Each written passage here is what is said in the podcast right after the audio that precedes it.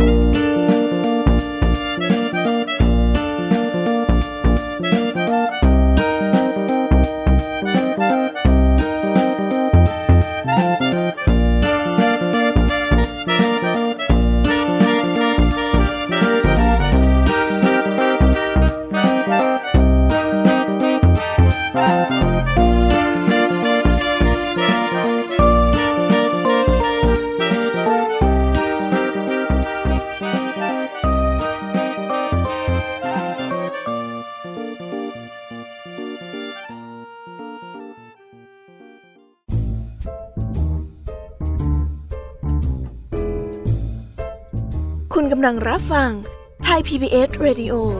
ต่อจากนี้ไปขอเชิญทุกท่าน รับฟังรายการ นิทานแสนสนุกสุดหันษา ที่รังสรรค์มาเพื่อน้องๆ ในรายการ Kiss Hour ค่ะ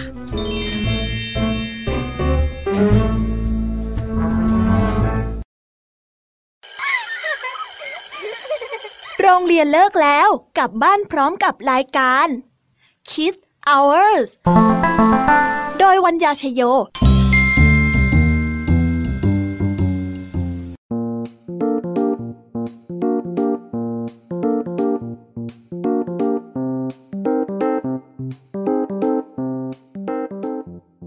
ายการคิสเอาเวอร์กลับมาพบน้องๆอีกแล้วจ้า สวัสดีค่ะน้องๆ วันนี้พี่ยามีและพ่องเพื่อน เตรียมนิทานมาเล่าให้กับน้องๆ ฟังอย่างมากมายกันอีกแล้ว มีใครกำลังรอฟังรายการ Kids Hour อยู่บ้างไหมเอ่ยหุยดีใจจังเลยค่ะ ที่น้องๆ หลายคนเนี่ยรอฟังรายการ Kids Hour กันอยู่เพราะว่าพี่ก็รอที่จะมาเจอน้องๆอยู่เหมือนกันละค่ะ วันนี้ แยมมีกับผองเพื่อน มีนิทานมากมายที่จะมากระตุกต่อมจินตนาการของน้องๆให้ไปตะลุยกับโลกแห่งนิทานกัน เริ่มต้นกันด้วยครูไหวใจดีในวันนี้ ที่จะนำนิทานเรื่อง นกอินทรีกับแมลงด้วง เอ๊ปกติแล้ว นกอินทรีกับแมลงด้วง ไม่น่าจะมาเกี่ยวข้องกันได้นะ แต่ทำไมนิทานเรื่องนี้เนี่ย ถึงทำให้สัตว์สองตัวนี้มาเจอกันได้ สงสัยกันละสิ แยมมี่ก็สงสัยไม่แพ้กับน้องๆเลยละค่ะ ส่วนในเรื่องที่สองของคุณครูไหวก็คือเรื่อง หมาป่ากับหมาบ้าน ที่เป็นเรื่องราวของหมาทั้งสองตัวสองพันที่ตกลงว่าจะมาเป็นเพื่อนกัน ไหนเรามารอดูกันสิว่า หมาทั้งสองตัวเนี้ยจะนำเรื่องราวอะไรมาให้เราได้รับฟังกัน ต้องไปรอลุ้นกันอีกทีนะคะ ในช่วงของคุณครูไหวใจดีค่ะ แล้ววันนี้พี่แยมมี่ก็นำนิทานมาฝากกันถึงสามเรื่องด้วยกัน เริ่มด้วยเรื่องพ่อไก่โต้งที่เป็นเรื่องราวของพ่อไก่ ที่คิดว่าตนเองนั้นมีอำนาจในการทำนั่นทำนี่ได้ จนบางทีก็นึกว่าตัวเอง บงการพระอาทิตย์ได้เลยละค่ะ เรามารอดูกันสิคะว่าเจ้าไก่ตัวนี้เนี่ยมันจะเก่งจริง ๆ หรือเปล่า ต่อด้วยเรื่องมดงานกับกิ่งไม้ ที่เล่าเรื่องของมดตัวน้อยตัวนิด ที่ทำงานกันในทุกๆวัน แล้วเจ้ากิ่งไม้มาเกี่ยวอะไรกันได้ยังไง น้องๆสงสัยกันแล้วใช่ไหมล่ะคะและต่อด้วยเรื่องใบไม้แห่งความดี ที่เล่าเรื่องเกี่ยวกับสัญลักษณ์ความดี ที่มาในรูปแบบที่แสนจะธรรมดา ต่อด้วยเรื่องหงหามกา นั่นแน่ งงกันละสิ ว่าเจ้านกกาเนี่ยมันเป็นอะไร ทำไมถึงต้องให้หงบินแบกหามกันซะขนาดนี้เฮ้ยพี่ยามีก็อยากรู้แล้วเหมือนกันนะคะเนี่ย เลยต้องรอไปฟังพร้อมๆ กันในช่วงของนิทานพี่ยามีเล่าให้ฟังกันค่ะวันนี้ลุงทองดีกับเจ้าจ้อย ก็มาพร้อมกับนิทานสุภาษิตยกห่างตัวเองนั่นเอง แต่วันนี้ เนี่ย เจ้าจ้อยจะไปก่อเรื่องอะไรมาให้ลุงน้องดีในปวดหัวกันอีกนะ หรือว่าเจ้าจ้อยไปยุ่งกับหางของตัวอะไรเข้าให้เฮ้ย แล้ววันนี้เรื่องราวจะผ่านไปได้ด้วยดีไหมนะ เอาไว้ เอาใจช่วยลุงทองดีกันในช่วงนิทานสุภาษิตกันนะคะเด็กๆ แล้วปิดท้ายด้วยนิทานเด็กดี เรื่องไม่สะทกสะทานเมื่อภัยมา ที่เป็นเรื่องราวของการใช้สติอย่างถูกที่ถูกเวลานั่นเอง ส่วนเรื่องราวจะเป็นยังไงนั้นเนี่ย ต้องมารอติดตามกันในช่วงนิทานพี่เด็กดีกันนะคะ ตอนนี้น้องๆ คงจะรอฟังนิทานสนุกๆจากพี่ยามีกันแล้วใช่ไหมล่ะถ้าอย่างนั้นเนี่ย เราไปฟังนิทานเรื่องแรกจากคุณครูไหวใจดีกันเลยค่ะ ไปกันเลย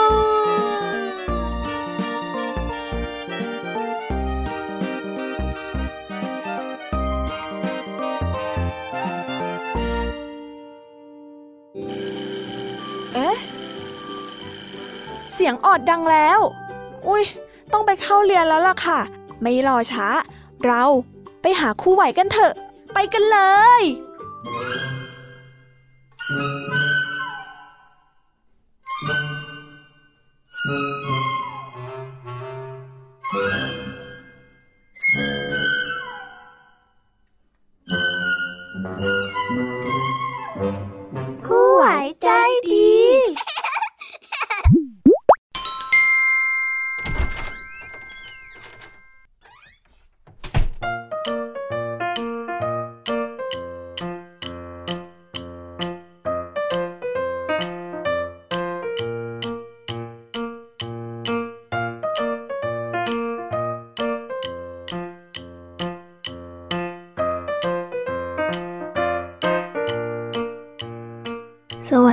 เด็กๆ กลับมาพบกับคุณครูไหวใจดีกันอีกเช่นเคยนะคะ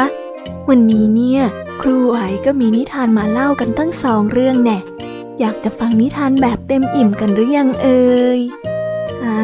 ถ้าอยากฟังกันแล้วเนี่ย เดี๋ยวครูจะพาไปพบกับนิทานเรื่องแรกของคุณครูไหวกันก่อนเลยนะคะ นิทานเรื่องแรกของคุณครูไหว คือนิทานเรื่องนกอินทรีกับแมลงด้วง เรื่องราวจะเป็นยังไงนั้นเนี่ย เราไปติดตามพร้อมๆกันเลยค่ะ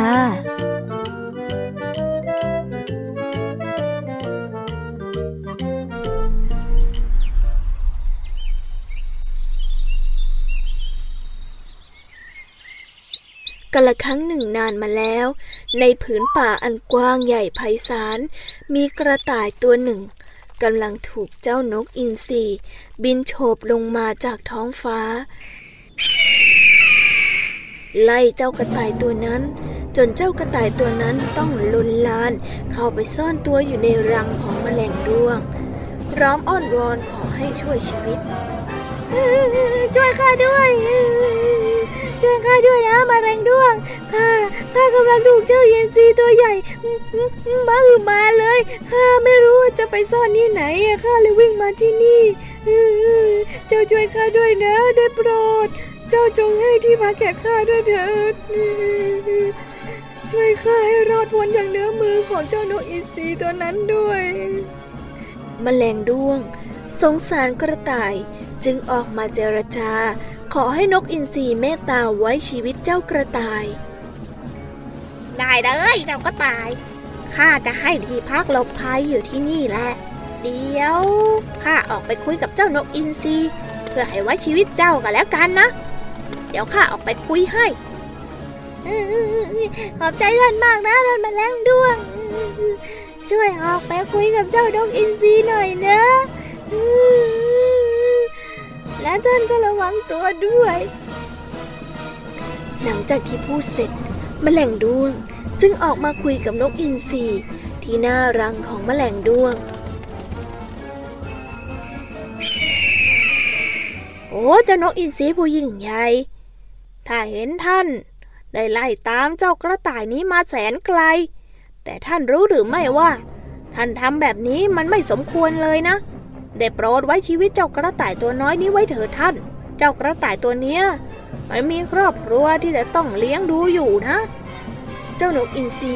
โกรธ หาว่าแมลงด้วงบังอาจมายุ่งเรื่องของตน จึงพูดด้วยความโมโหว่า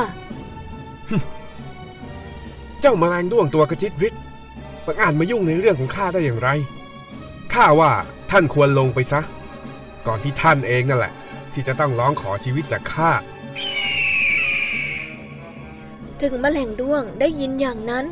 แต่ก็ยังไม่หลีกทางให้กับนกอินทรีเจ้านกอินทรีจึงใช้ปีกตีแมลงด้วงกระเด็นไป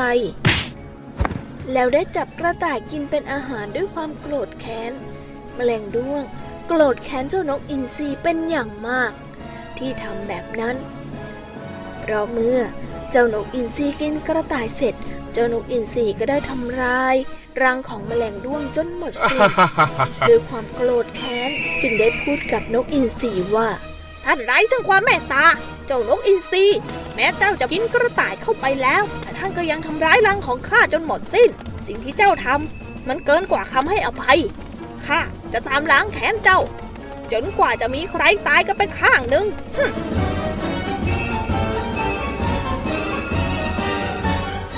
นกอินทรีได้ยินดังนั้นแล้ว ก็เพลิงหัวเราะออกมาอย่างบ้าคลั่ง แล้วได้พูดออกมาอย่างเย่อหยิ่งว่าเจ้าแมลงด้วงอย่างเจ้าน่ะเหรอ จะทำร้ายอะไรข้าได้ ได้เลย แล้วข้าจะคอยดู ว่าเจ้าจะทำอะไรข้าได้ ไปแล้วนะเจ้าแมลงด้วงตัวกระจิตริด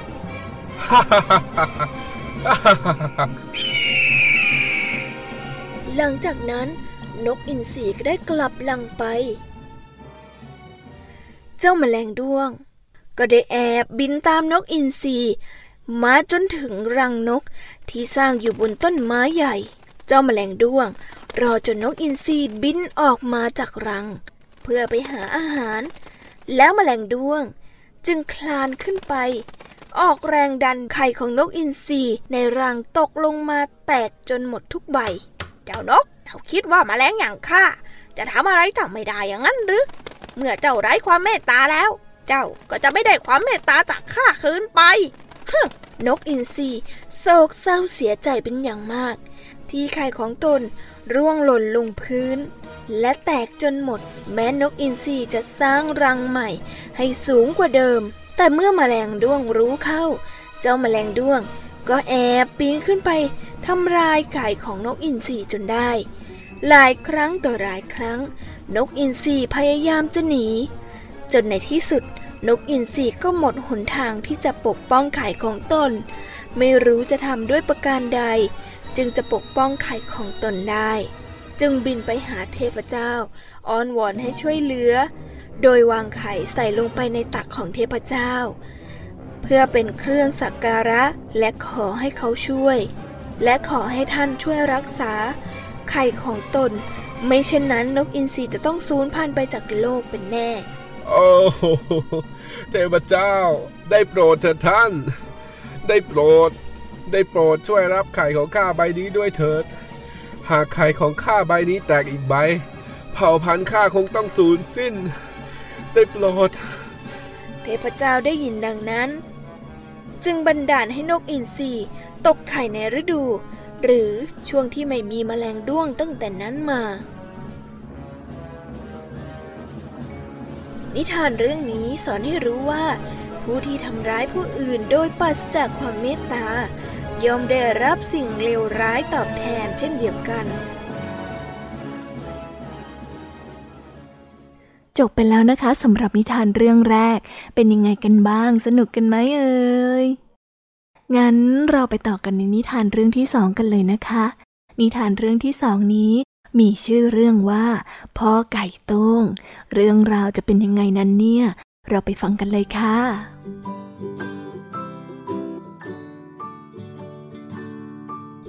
ณวัดแห่งหนึ่งมีไก่อยู่ครอบครัวหนึ่ง หัวหน้าครอบครัว เป็นผู้บริหารที่เก่งมาก กางปีกปกป้องภรรยาและลูกๆทุกตัว อยู่กันอย่างมีความสุขเสมอมา ในทุกๆเช้าเวลาตีห้าพ่อไก่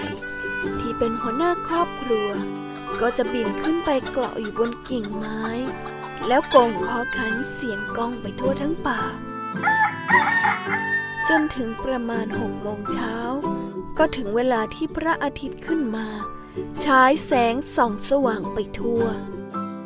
พ่อไก่มีความสุขมาก ที่ได้เห็นตะวัน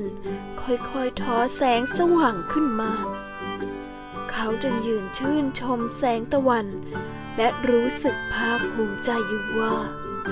เพราะว่าฉันขัน ตะวันจึงขึ้น เนี่ยคือผลงานที่ยิ่งใหญ่ของฉันเลย ดังนั้น ทุกๆเช้า พ่อไก่ตัวนี้ก็จะบินขึ้นมาเกาะกิ่งไม้ และเมื่อคันเสร็จ ก็จะรอดูตะวันขึ้น ที่เหนือยอดเขา พอตะวันขึ้นแล้ว ก็บินกลับลงไปหากินกับลูกเมียตามปกติอย่างมีความสุขอยู่มาวันหนึ่ง เนื่องจากตรากตรำภาระหนักเหลือเกิน ร่างกายของพ่อไก่ ก็เริ่มทนไม่ไหวแล้วเริ่มป่วย เช้าตรู่วันนั้นพ่อไก่บินขึ้นไปเกาะกิ่งไม้ตามเดิม ขณะจะขันเพื่อเรียกตะวันขึ้นมา แต่ยังไม่ทันไร ตัวเองก็กลับล่วงหล่นลงมา เขารู้สึกว่า ตัวเอง ร่างกายไม่ไหวแล้ว รู้สึกไม่มีเรี่ยวแรง ลูกชาย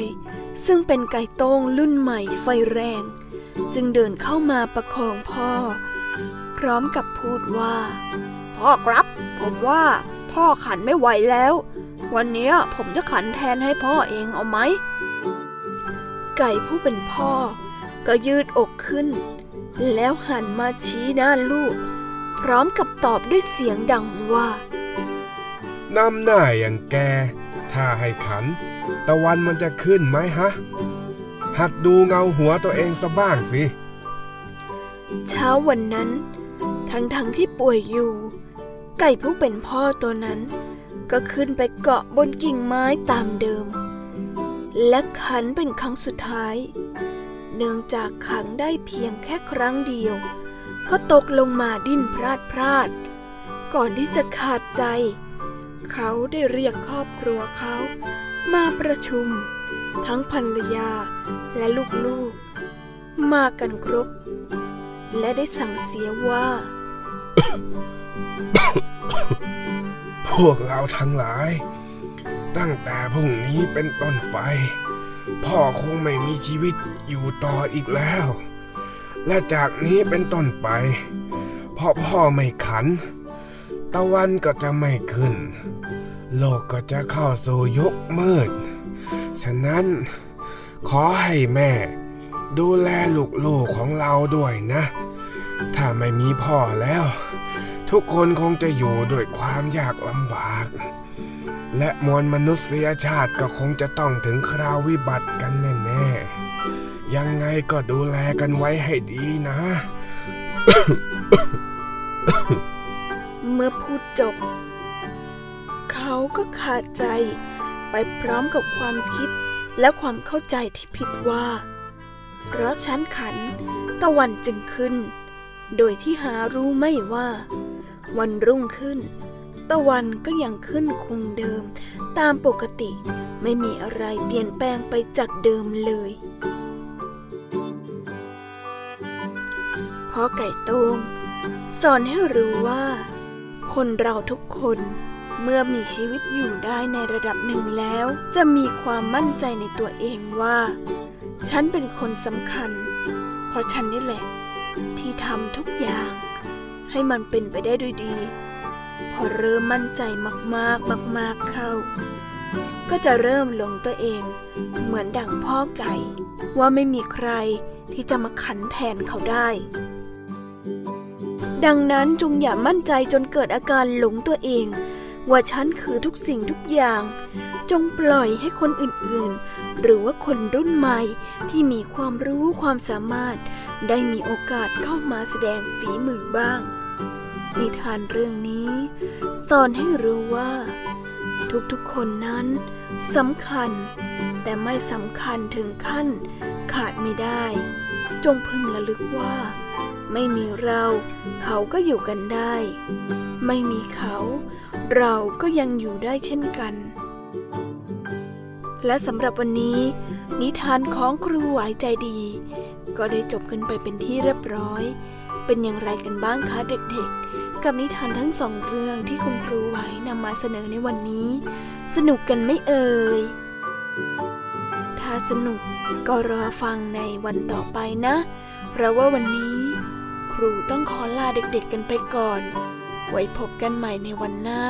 สำหรับวันนี้บายบายจ้า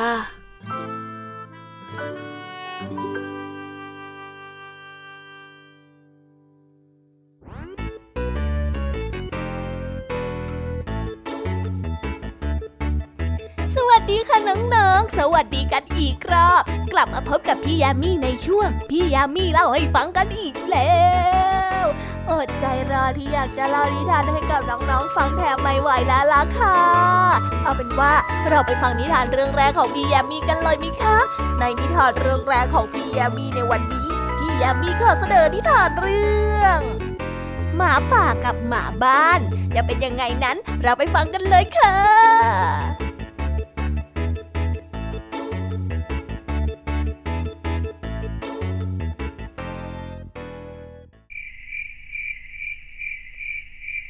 มาป่าอันธพาลตัวหนึ่ง ถูกไล่ออกจากฝูงหลายวันแล้ว และมันหิวโหยมาก ตกดึกจึงแอบเข้าไปในหมู่บ้าน เพื่อที่จะกินไก่ที่ชาวบ้านเลี้ยงไว้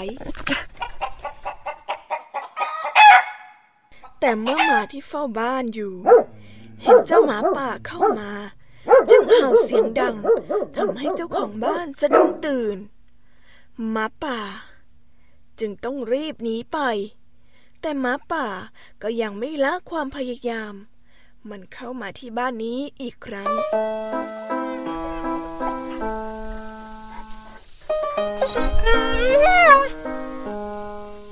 และก่อนที่หมาเฝ้าบ้าน จะเห่าขึ้น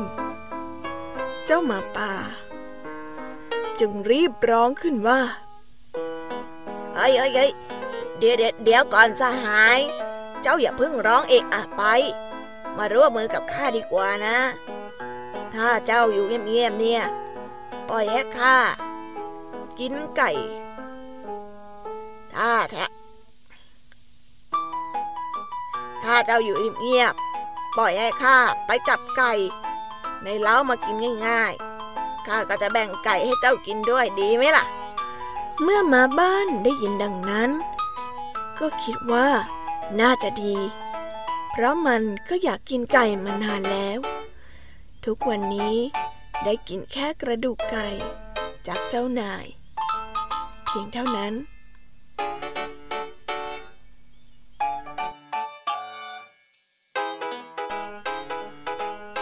ทุกวันนี้ได้กินแค่กระดูกไก่ ที่เจ้านายโยนให้เท่านั้น เออ แต่ข้ากลัวเจ้านายรู้ว่า ว่าข้าร่วมมือกับเจ้า เฮ้ยไม่ต้องกลัวหรอก เจ้าก็แกล้งทำเป็นเห่า เมื่อเราทั้งคู่กินอิ่มแล้วข้าก็จะหนีไปยังไงล่ะ ตกลงเอาตามนี้นะ แล้วทั้งหมาป่าและหมาบ้าน ก็ได้ร่วมมือกันจับไก่ในเล้ามากินทุกๆวัน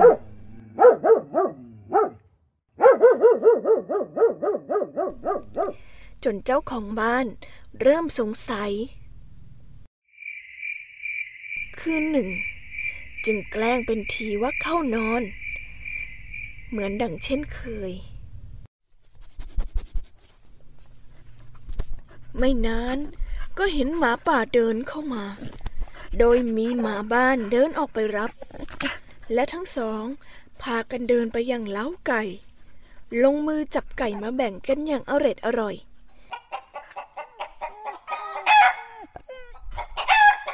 จากนั้นเมื่อหมาป่าไปแล้ว หมาบ้านก็เริ่มส่งเสียงเห่า เจ้าของบ้านที่แอบเห็นดูอยู่ เจ้าของบ้านที่แอบเห็น เจ้าของบ้านที่แอบดูอยู่ ก็ได้เห็นเหตุการณ์ทั้งหมด จึงแกล้งทำเป็นลุกขึ้น มาไล่หมาป่าเหมือนเดิม รุ่งเช้า เจ้าของบ้านได้นำอาหารมาให้หมาบ้านกิน รุ่งเช้า เจ้าของบ้านได้นำอาหารมาให้หมาบ้านกิน และนำมันไปปล่อย ยังหมู่บ้านอีกหมู่บ้านแห่งหนึ่ง ซึ่งอยู่ไกลออกไป และบอกกับมันว่าเมื่อเจ้าไม่ซื่อสัตย์หันไปคบกับหมาป่า ยังขโมยกินไก่ที่ข้าเลี้ยง ข้าก็จะไม่เลี้ยงเจ้าอีกต่อไป ขอโทษนะ ตกค่ำเมื่อหมาป่ามาถึงบ้าน แต่ก็ไม่เห็นหมาบ้านคอยออกมารับอย่างเช่นทุกวัน มันจึงคิดว่า เฮ้ยดีเหมือนกันแฮข้าจะได้กินไก่คนเดียว แต่ยังไม่ทันที่หมาป่าจะเข้ามาจับไก่ มันได้ถูกเจ้าของบ้าน ล้อมจับไว้ได้ และนำมันใส่กรงขัง เอาไปปล่อยในป่าลึก จนกระทั่ง ถูกเสือจับกินเป็นอาหาร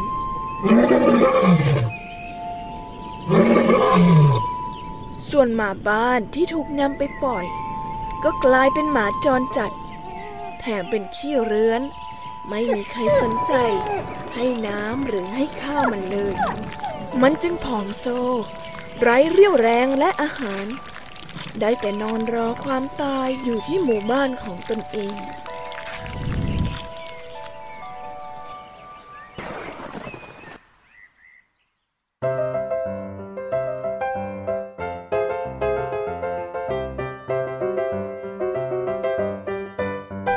นิทานเรื่องนี้สอนให้รู้ว่า อย่าคบคนพาล เพราะว่าคนทานจะชักนำไปสู่สิ่งที่ไม่ดี ซึ่งจะนำความเดือดร้อนมาให้ในภายหลัง ดังเช่นหมาป่าและหมาบ้านนั่นเอง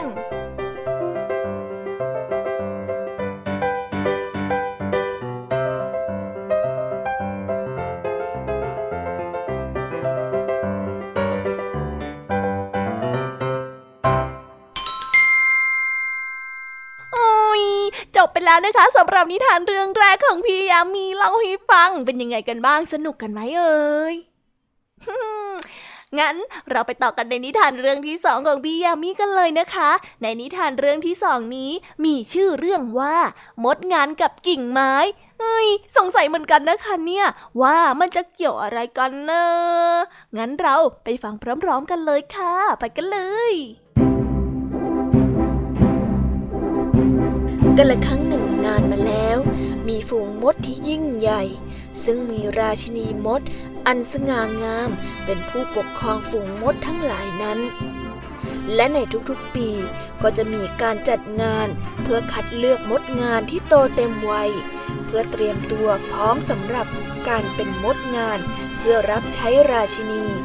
ซึ่งในงานครั้งนี้ก็จะมีมดตัวหนึ่ง ซึ่งโตเต็มวัยพร้อมที่จะเข้ารับการคัดเลือกครั้งนี้แล้ว มดงานตัวนี้มีชื่อว่านีโน่และแน่นอนเขาก็ได้รับการคัดเลือกให้ไปฝึกฝนเป็นมดงาน และการฝึกฝนในครั้งนี้ ก็ได้มีมดงานหลายร้อยตัว เข้ารับการฝึกฝนด้วย เอาล่ะ เจ้ามดงานทั้งหลาย ฟังทางนี้ หัวหน้าผู้คัดเลือกมดงาน ได้เรียกเจ้ามดงานที่มาฝึกคัดเลือกในครั้งนี้มารวมตัวกัน ในวันนี้ข้ามีบททดสอบให้พวกเจ้าทั้งหลายได้ทำกัน บททดสอบนั้นก็คือ พวกเจ้าจะต้องไปหากิ่งไม้ในป่าใหญ่ เบื้องหน้ารังของราชินีที่มีขนาดความยาวกว่าสามเท่าตัวของพวกเจ้า แล้วนำกลับมาเพื่อบรรณาการ แก่ท่านราชินี หากพวกเจ้าผ่านบททดสอบนี้ได้ข้าก็จะถือว่าเจ้าเป็นมดงานของท่านราชินี หลังจากที่หัวหน้าผู้คัดเลือกมดงาน พูดจบ มดงานหลายร้อยตัว ก็เริ่มวิ่งกรูเข้าไปในป่านั้น เพื่อไปตามหากิ่งไม้ที่มีขนาดยาวมากกว่าสามเท่าตัวของตัวเอง นีโน่เจ้ามดงานตัวนี้ก็ได้วิ่งเข้าไปในป่า เพื่อไปตามหากิ่งไม้นั้น และมดงานทุกตัว ก็หากิ่งไม้นั้นเหมือนกัน ข้าพบกิ่งไม้นั่นแล้วโอ้ข้าพบกิ่งไม้นั่นแล้วล่ะ นีโน่ตะโกนด้วยความดีใจ และรีบวิ่งไปกัดกิ่งไม้นั้น ให้พอยาวสามเท่าตัวเอง แล้วนำนั้นแบกขึ้นบนไหล่แล้วรีบวิ่งไปสู่ลังของราชินีซึ่งแน่นอน ระยะทาง ระหว่างป่า กับรังของราชินีนั้น ช่างไกลกันมาก ซึ่งระยะทางนั้น หัวหน้าผู้คัดเลือกมดงาน ได้กำหนดเส้นทางเอาไว้ให้แล้ว และมดทุกตัวจะต้องผ่านเส้นทางนั้นเท่านั้น นีโน่เริ่มออกเดินทาง และแน่นอนว่ากิ่งไม้นั้นไม่ได้เบาเสียเลย มดงานแต่ละตัวที่แบกมาก็ไม้เดินทางอย่างช้าๆ พอเดินทางไปเรื่อยๆ นีโน่ก็เริ่มเหนื่อย และแต่ละมดงานก็รีบวิ่งแซงหน้านีโน่ไปเรื่อยๆเรื่อยๆ นีโน่เห็นดังนั้น จึงต้องหาทางออกให้ด้วยตัวเอง ได้วิ่งแซงคนอื่นๆ และเป็นมดงานตัวแรกที่ได้เข้าไปหาราชินีให้ได้ มันจึงคิดที่จะลดขนาดกิ่งไม้ลง ด้วยการกัดปลายกิ่งไม้ ออกทีละนิดละนิด คอขนาดของเจ้ากิ่งไม้นั้น ได้ลดลงเรื่อยๆเรื่อยๆน้ำหนักของกิ่งไม้ก็ได้ลดลงเรื่อยๆ เช่นกันเออดีจังเลย กิ่งไม้นี้มันเบาขึ้นเรื่อยๆเลยนะเนี่ยเออถ้าไม่จำเป็นจะต้องแบกกิ่งไม้หนักแบบนี้ แบบคนอื่นเขาข้าก็คงจะวิ่งไปหาราชินีได้เร็วกว่าคนอื่น และราชินีก็ต้องปลื้มใจในข้าแน่ๆเลยนีโน่จึงวิ่งได้เร็วขึ้น เพราะกิ่งไม้ของเขาได้เบาลง และเขาก็ได้กัดมันไปเรื่อยๆเรื่อยๆ มันเลยทำให้นีโน่แซงมดงานตัวอื่นๆไปได้ อีกไม่กี่เมตรนีโน่ก็จะถึงรังของราชินี นีโน่ได้เห็นรังของราชินีอยู่ลางๆก็รีบแบกกิ่งไม้นั้นวิ่งเข้าไปอย่างรวดเร็ว แต่ก็ต้องหยุดชะงักลง เพราะว่าข้างหน้าของนีโน่ ที่ก่อนจะถึงรังของราชินีนั้น เป็นพื้นดินที่แยกตัวออกจากกัน เมื่อนีโน่ไปถึง นีโน่มองลงไป ปรากฏว่ามันลึกมาก นีโน่ตกลงไปก็คงไม่สามารถขึ้นมาได้ นีโน่คุ้นคิด ว่าจะทำอย่างไรดีทันใดนั้นก็มีมดงานตัวหนึ่ง วิ่งมาพร้อมกับกิ่งไม้ยาวกว่าสามเท่าตัว มดนั้น ก็ได้นำกิ่งไม้พาดบนพื้นดินที่แยก ที่อยู่ข้างหน้า ซึ่งพอดีกับความยาวพื้นดินที่แยกอยู่ข้างหน้า จึงทำให้มดงานตัวนั้นสามารถเดินข้ามเขตพื้นดินที่แยกตรงนั้นไปได้ และเข้าไปหาราชินีเป็นตัวแรก และหลังจากนั้นมดงานตัวอื่นๆ ก็ทำเหมือนมดงานตัวแรกแต่นีโน่ไม่มีทางเลือกอื่น เพราะนีโน่ไม่สามารถเดินทางตามรอยแยก โดยที่ไม่ใช้กิ่งไม้ได้ทำให้นีโน่ต้องเดินอ้อมรอยแยกนั้นไป ซึ่งใช้ระยะเวลานานกว่ามดตัวอื่นๆ ในที่สุด นีโน่ก็มาถึงรัง และนีโน่ก็เป็นมดงานที่มาถึง เป็นตัวสุดท้าย พร้อมกับกิ่งไม้ที่สั้นกว่ามดงานตัวอื่นๆ จึงทำให้นีโน่ ไม่ผ่านการคัดเลือกเป็นมดงานของราชินี นีโน่โศกเศร้าเสียใจเป็นอย่างมาก และพูดกับตัวเองว่า ถ้าหากข้ามีความอดทนที่จะแบกกิ่งไม้นั้น เหมือนกับมดงานตัวอื่นๆข้าก็คงไม่ต้องมานั่งเศร้าเสียใจแบบนี้ และข้าก็คงผ่านการคัดเลือกเป็นมดงานของราชินีไปแล้วด้วยข้าดีเป็นแย่จริงๆเลย น่าจะอดทนสักนิดนึง นิทานเรื่องนี้สอนให้รู้ว่า ความอดทนอดกลั้นนำมาซึ่งความสำเร็จเพิ่แป๊บๆเนี่ย จบนิทานเรื่องที่สองกันไปแล้วนะคะเนี่ยโอ้ยพี่ยามีรู้นะ ว่ายังไม่จุใจกัน งั้นเราไปต่อกันในนิทานเรื่องที่สามกันต่อเลยไหมคะ ในนิทานเรื่องที่สามนี้เนี่ย พี่แยมมี่ก็ได้เตรียมนิทานเรื่อง หงหามกามาฝากกัน ส่วนเรื่องราวจะเป็นยังไงนั้นเนี่ย เราไปฟังกันเลยค่ะ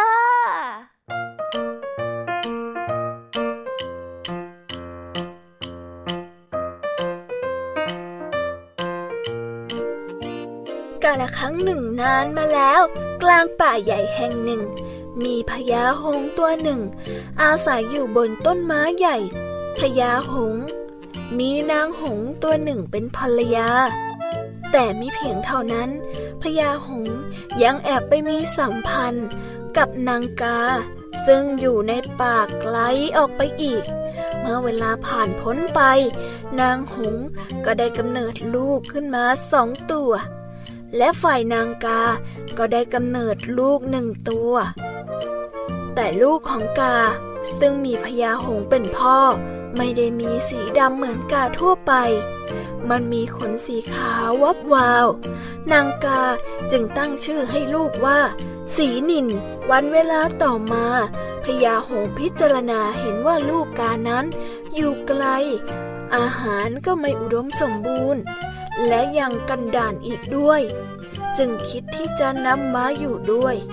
คิดเช่นนั้นจึงปรึกษากับลูกทั้งสองว่า ลูกรัก น้องของเจ้าที่เกิดกับนางกา อยู่ไกลในที่กันดานอาหารก็ขาดแคลน ถ้าเรานำเขามาอยู่ด้วย ชีวิตเขาก็จะมีความสุขขึ้น ลูกเห็นว่าเป็นยังไงบ้าง ลูกๆทั้งสอง ก็ได้ตอบกลับกับพญาหงผู้ซึ่งเป็นพ่อไปว่า แล้วแต่ท่านพ่อเลยครับ พวกผมว่ามันก็ดีเหมือนกัน เพราะอย่างน้อย ลูกกาก็เป็นลูกของพ่อเหมือนกัน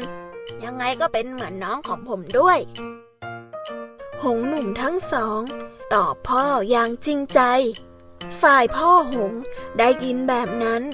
จึงปลื้มปิตินักที่ลูกๆทั้งสองมิรังเกียจลูกกา หรือนิน ฝ่ายพ่อเลยตอบกับลูกๆไปว่า ถ้าลูกไม่รังเกียจน้อง ก็จงไปนำเขามาอยู่ด้วยกันกับเราเถิดพญาหงส์กล่าวสรุปได้เลยครับพ่อ ลูกจะบินไปรับเขามาอยู่กับพวกเราตอนนี้เลยครับ ลูกหงทั้งสอง จึงบินไปรับกา เมื่อไปถึงล่างของกา ซึ่งสีนินก็อยู่ที่นั่น หงหนุ่มทั้งสองจึงกล่าวชวนว่า น้องพี่ พ่อของเราเห็นว่าน้องอยู่ห่างไกลนัก และดินแดนแห่งนี้ ก็ธุระกันดานหาอาหารไม่สมบูรณ์ สู้ทางโน้นไม่ได้ พ่อจึงอยากให้ พี่ทั้งสองมารับเจ้านะ่ะไปอยู่กับพวกเราทางโน้นไหมเพราะว่าทางโน้นน่ะ มีป่าที่อุดมสมบูรณ์มากเลย เจ้าไปอยู่ที่นู่น เจ้าก็จะได้สบายโอ้วิเศษเลยพี่เออพวกเราจะได้ไปอยู่ด้วยกันจริง ๆ เหรอข้าดีใจจังเลยอะลูกกา กล่าวด้วยความดีใจอย่างออกนอกหน้าถ้าเช่นนั้นน่ะ น้องจงเกาะกิ่งไม้นี่ให้แน่นๆนะ เดี๋ยวพี่จะพาไปหงต้นหนึ่งกล่าว พร้อมยื่นกิ่งไม้ขนาดพอเหมาะ ให้สีนินจับ และตัวเองก็จับตัวละข้าง พาสีนินบินข้ามเมืองแห่งหนึ่งไป ในขณะนั้น ที่เมืองกำลังมีงานฉลองยิ่งใหญ่ พระเจ้าของเมือง ก็ได้ทรงรถเรียบเมือง สองฝาถนนเต็มไปด้วยชาวบ้าน ที่มาเฝ้าชมพระบารมีเจ้านกสีนินเห็นเช่นนั้น จึงได้พูดล้อด้วยความคึกขนองว่าโอ้ท่านพี่มารับข้าหามข้าเหมือนม้า ที่กำลังพาเสด็จไปเลยอะพี่ทั้งสองเหมือนม้าเลย หงทั้งสองได้ยิน จึงเกิดอาการโมโหเจ้านกกา ที่ไม่รู้จักเจียมตัว และไม่รู้จักทำตน เลยพูดติเตือนเจ้ากาไปด้วยความโมโหว่า เจ้ากาปากเสีย เจ้าไม่เตรียมตัวเอาเลยนะ เห็นพวกข้าเป็นเพียงแค่ม้าคอยรับใช้เจ้าอย่างนั้นหรือข้ามารับเจ้าด้วยมิตรไมตรีข้าบินมารับ ก็ดีแค่ไหนแล้ว หงส์ทั้งสอง ได้ฟังก็รู้สึกโกรธ และคิดจะปล่อยทิ้ง ก็เกรงใจพ่อ จึงจำใจต้องนำไปให้ถึงรัง แล้วก็เล่าเรื่องให้พญาหงฟัง โดยตลอดพญาหงได้ฟังก็โกรธยิ่งนัก ที่ลูกกาไม่ได้เจียมตัวเลย ไอ้เจ้าสีนิน แม้เจ้าจะเป็นลูกข้าแต่เจ้าไม่เจียมตัวแบบนี้ เจ้าอย่ามาอยู่ในป่านี้เลย จงกลับไปอยู่ถิ่นที่เดิมของเจ้าเสียเถิด และต่อจากนี้ไป เจ้าไม่ต้องมาที่นี่อีก หลังจากพูดจบพญาหงก็ได้สั่งให้หงทั้งสอง บินส่งเจ้ากาสีนิน กลับสู่ถิ่นฐานเดิม เจ้าการู้สึกเสียใจนัก แทนที่จะได้ไปอยู่กับพญาหงและพี่ๆเหล่าหงทั้งสอง ที่ดินแดนที่อุดมสมบูรณ์ กลับกลายเป็นต้องกลับไปอยู่ถิ่นฐานเดิม ของตนเองที่แห้งแล้ง และทุรกันดารจนแก่เท่าไป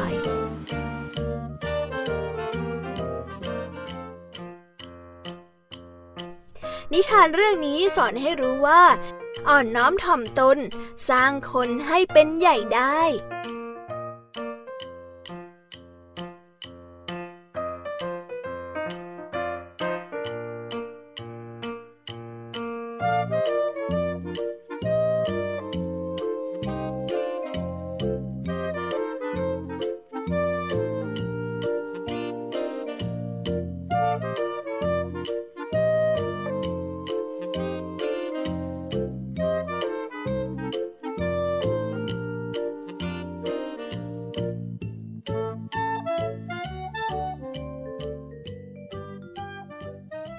ก็จบกันไปแล้วนะคะสำหรับนิทานทั้งสามเรื่องของพี่ยามีเป็นยังไงกันบ้าง ฟังกันซะจุใจกันเลยละสิ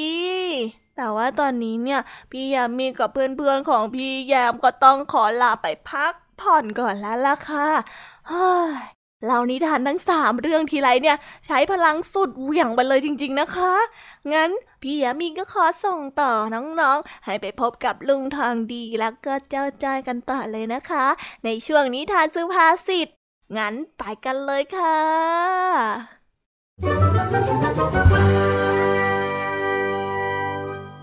นิทานสุภาษิต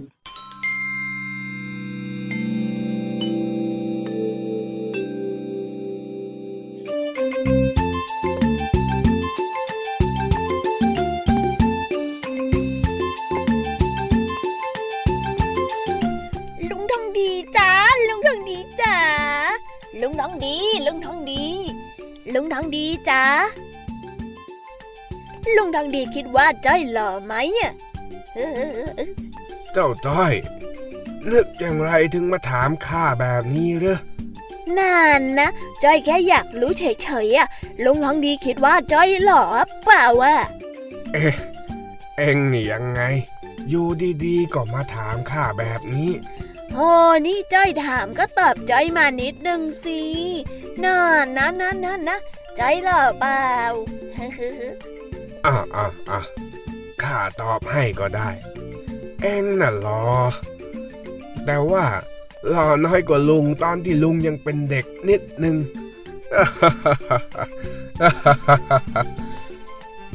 โอ้ลุงทองดีอะไม่เข้าใจจ้อยเลย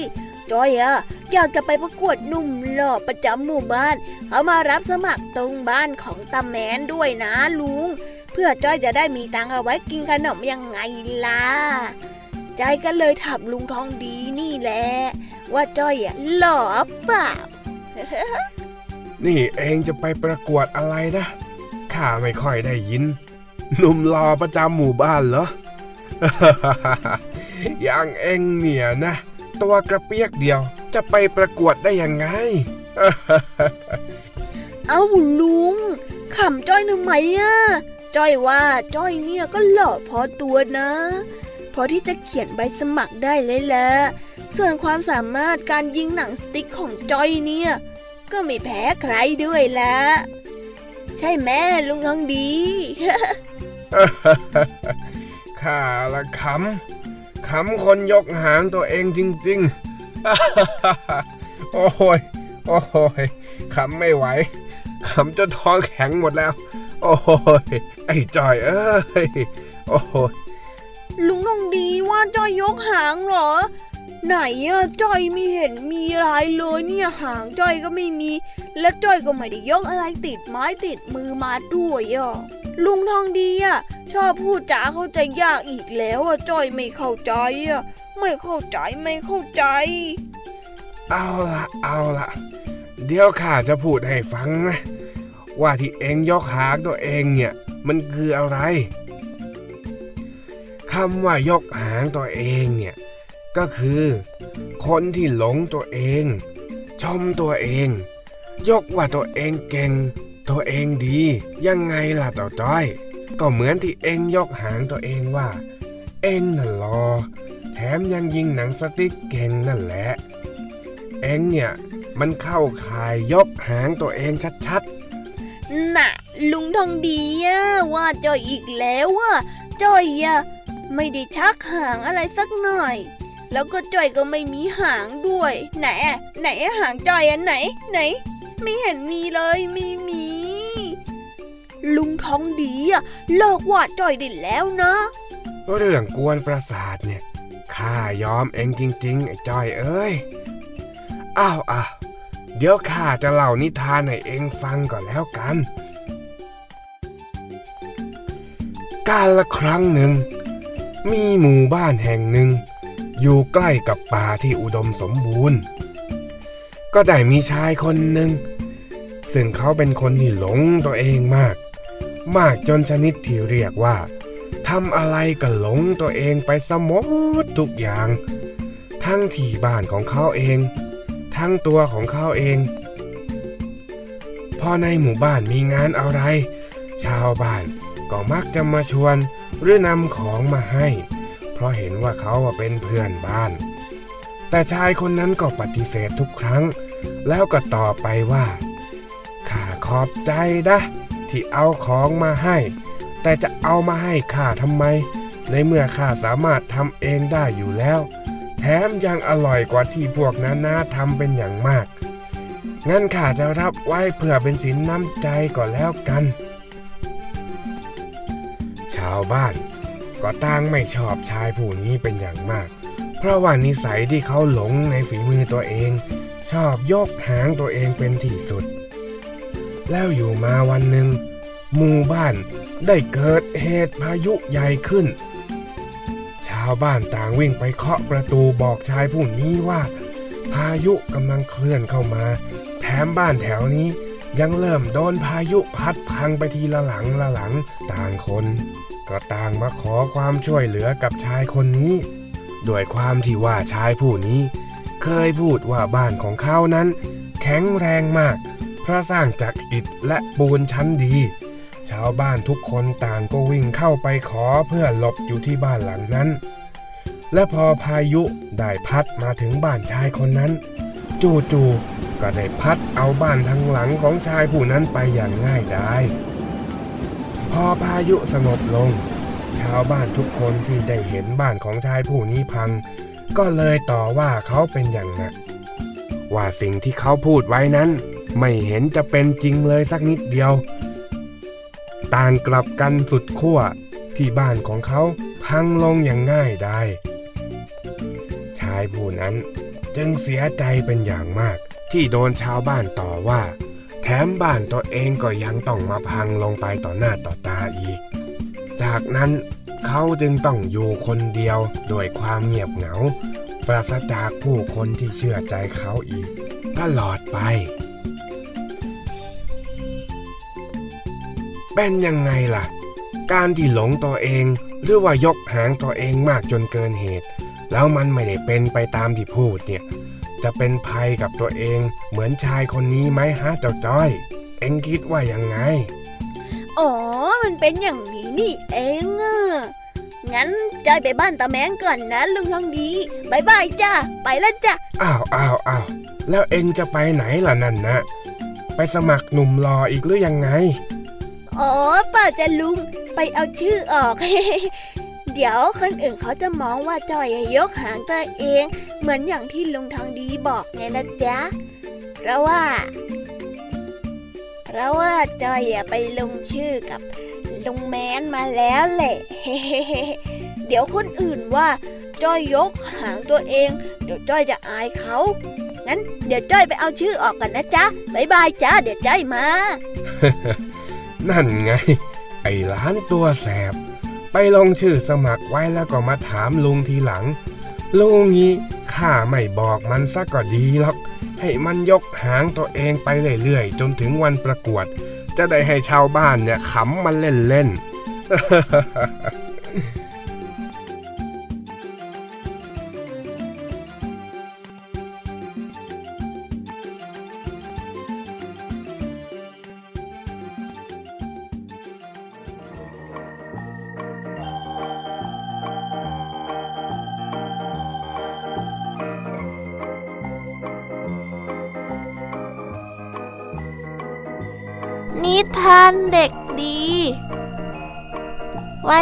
ขอเสนอเรื่อง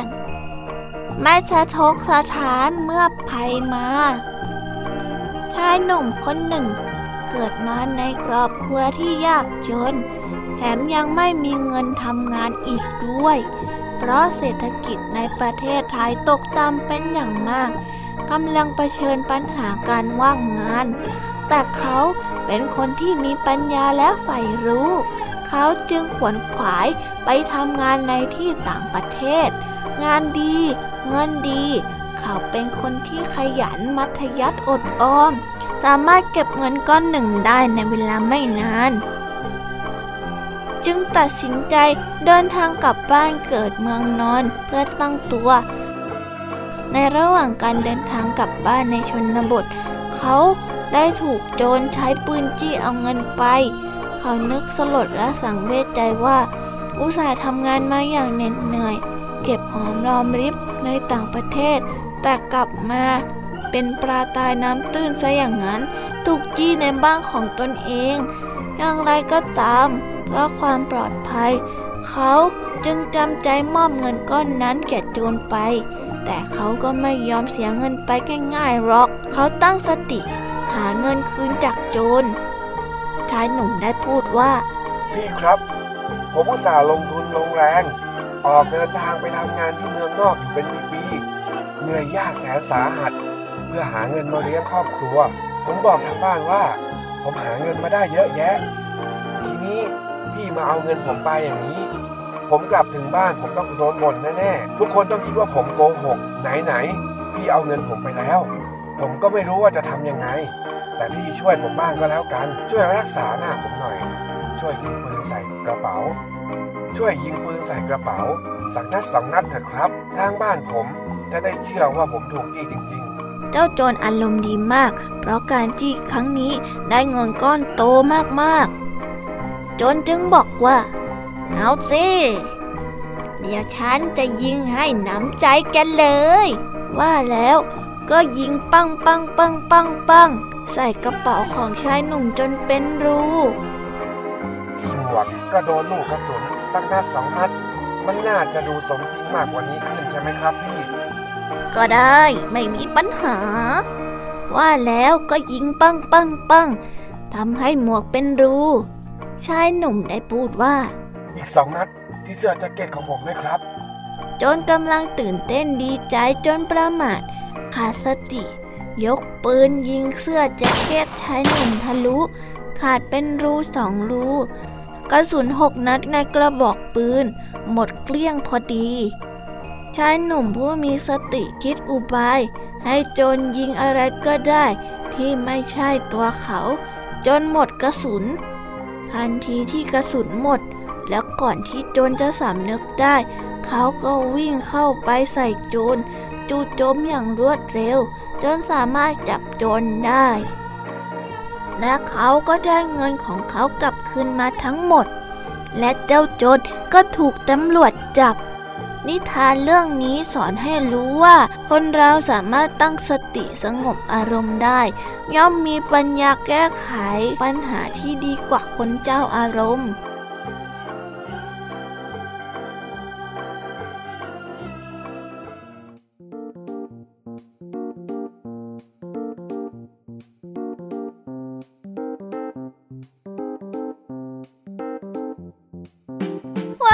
จบกันไปแล้วนะคะสำหรับนิทานของรายการคิส Hour ในวันนี้เป็นยังไงกันบ้างสนุกกันไหมเอ่ยวันนี้พี่ยามีแล้วก็ผองเพื่อนเนี่ยได้เตรียมนิทานมากมายมาเล่าให้กับน้องๆได้ฟังกัน สนุกกันไหมล่ะคะ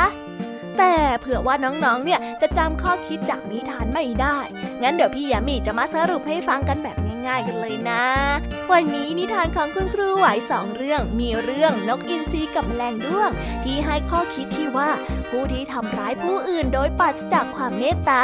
ย่อมได้รับความเลวร้ายตอบแทนกลับมาเช่นเดียวกันและเรื่องพ่อไก่โต้งที่สอนให้เรารู้ว่า ทุกๆคนนั้นมีความสำคัญ แต่ก็ไม่สำคัญถึงขั้นว่าจะขาดเราไปไม่ได้ ต้องนึกเสมอว่า ต่อให้เราไม่มีเขา เราก็สามารถอยู่ได้ เราจะได้ไม่หลงตัวเองจนเกินไปยังไงล่ะคะ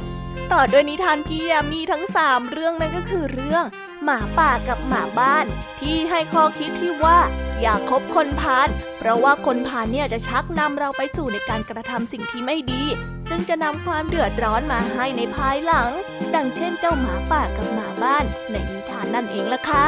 ส่วนเรื่องมดงานกับกิ่งไม้ ก็ให้ข้อคิดที่ว่าความอดทนอดกลั้น จะนำมาซึ่งความสำเร็จ และก็ปิดท้ายด้วยเรื่อง หงหามกา ที่ให้ข้อคิดที่ว่า คนเราเนี่ยนะ แม้จะมีพ่อเป็นใหญ่เป็นโต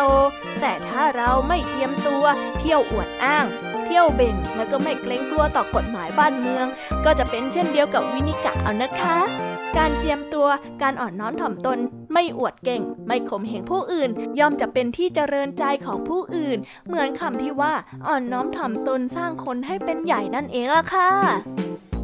ส่วนนิทานสุภาษิตในวันนี้ ก็มากับสำนวนไทยที่ว่ายกหางตัวเอง ที่แปลว่า หลงตัวเอง คิดว่าตนเองนั้นดีที่สุด งดงามที่สุด ซึ่งเจ้าจ้อยก็โดนลุงทองดีสอนเข้าซะให้อย่างเต็มที่เลยทีเดียวละค่ะ แต่ว่าเรื่องราวก็จบลงด้วยดีนะคะ ถึงแม้ว่าจะต้องเถียงกันไปเถียงกันมาจนหน้าปวดหัวก็ตามแล้วค่ะ นิทานเด็กดีของวันนี้นะคะ มากันในเรื่องไม่สะทกสถานเมื่อภัยมา ที่สอนให้เรารู้ว่า คนที่สามารถตั้งสติสงบอารมณ์ได้ ย่อมมีปัญญาแก้ไขปัญหาได้ดีกว่าคนที่เจ้าอารมณ์นั่นเองล่ะค่ะ และในวันนี้ก็หมดเวลาสำหรับรายการคิสเอกันแล้วนะคะ เอาไว้พบกันใหม่ในคราวหน้าสำหรับวันนี้พี่ยามีและก็พองเพื่อนทุกๆคนก็ต้องขอกล่าวคำว่า สวัสดีแล้วก็บายบายค่ะ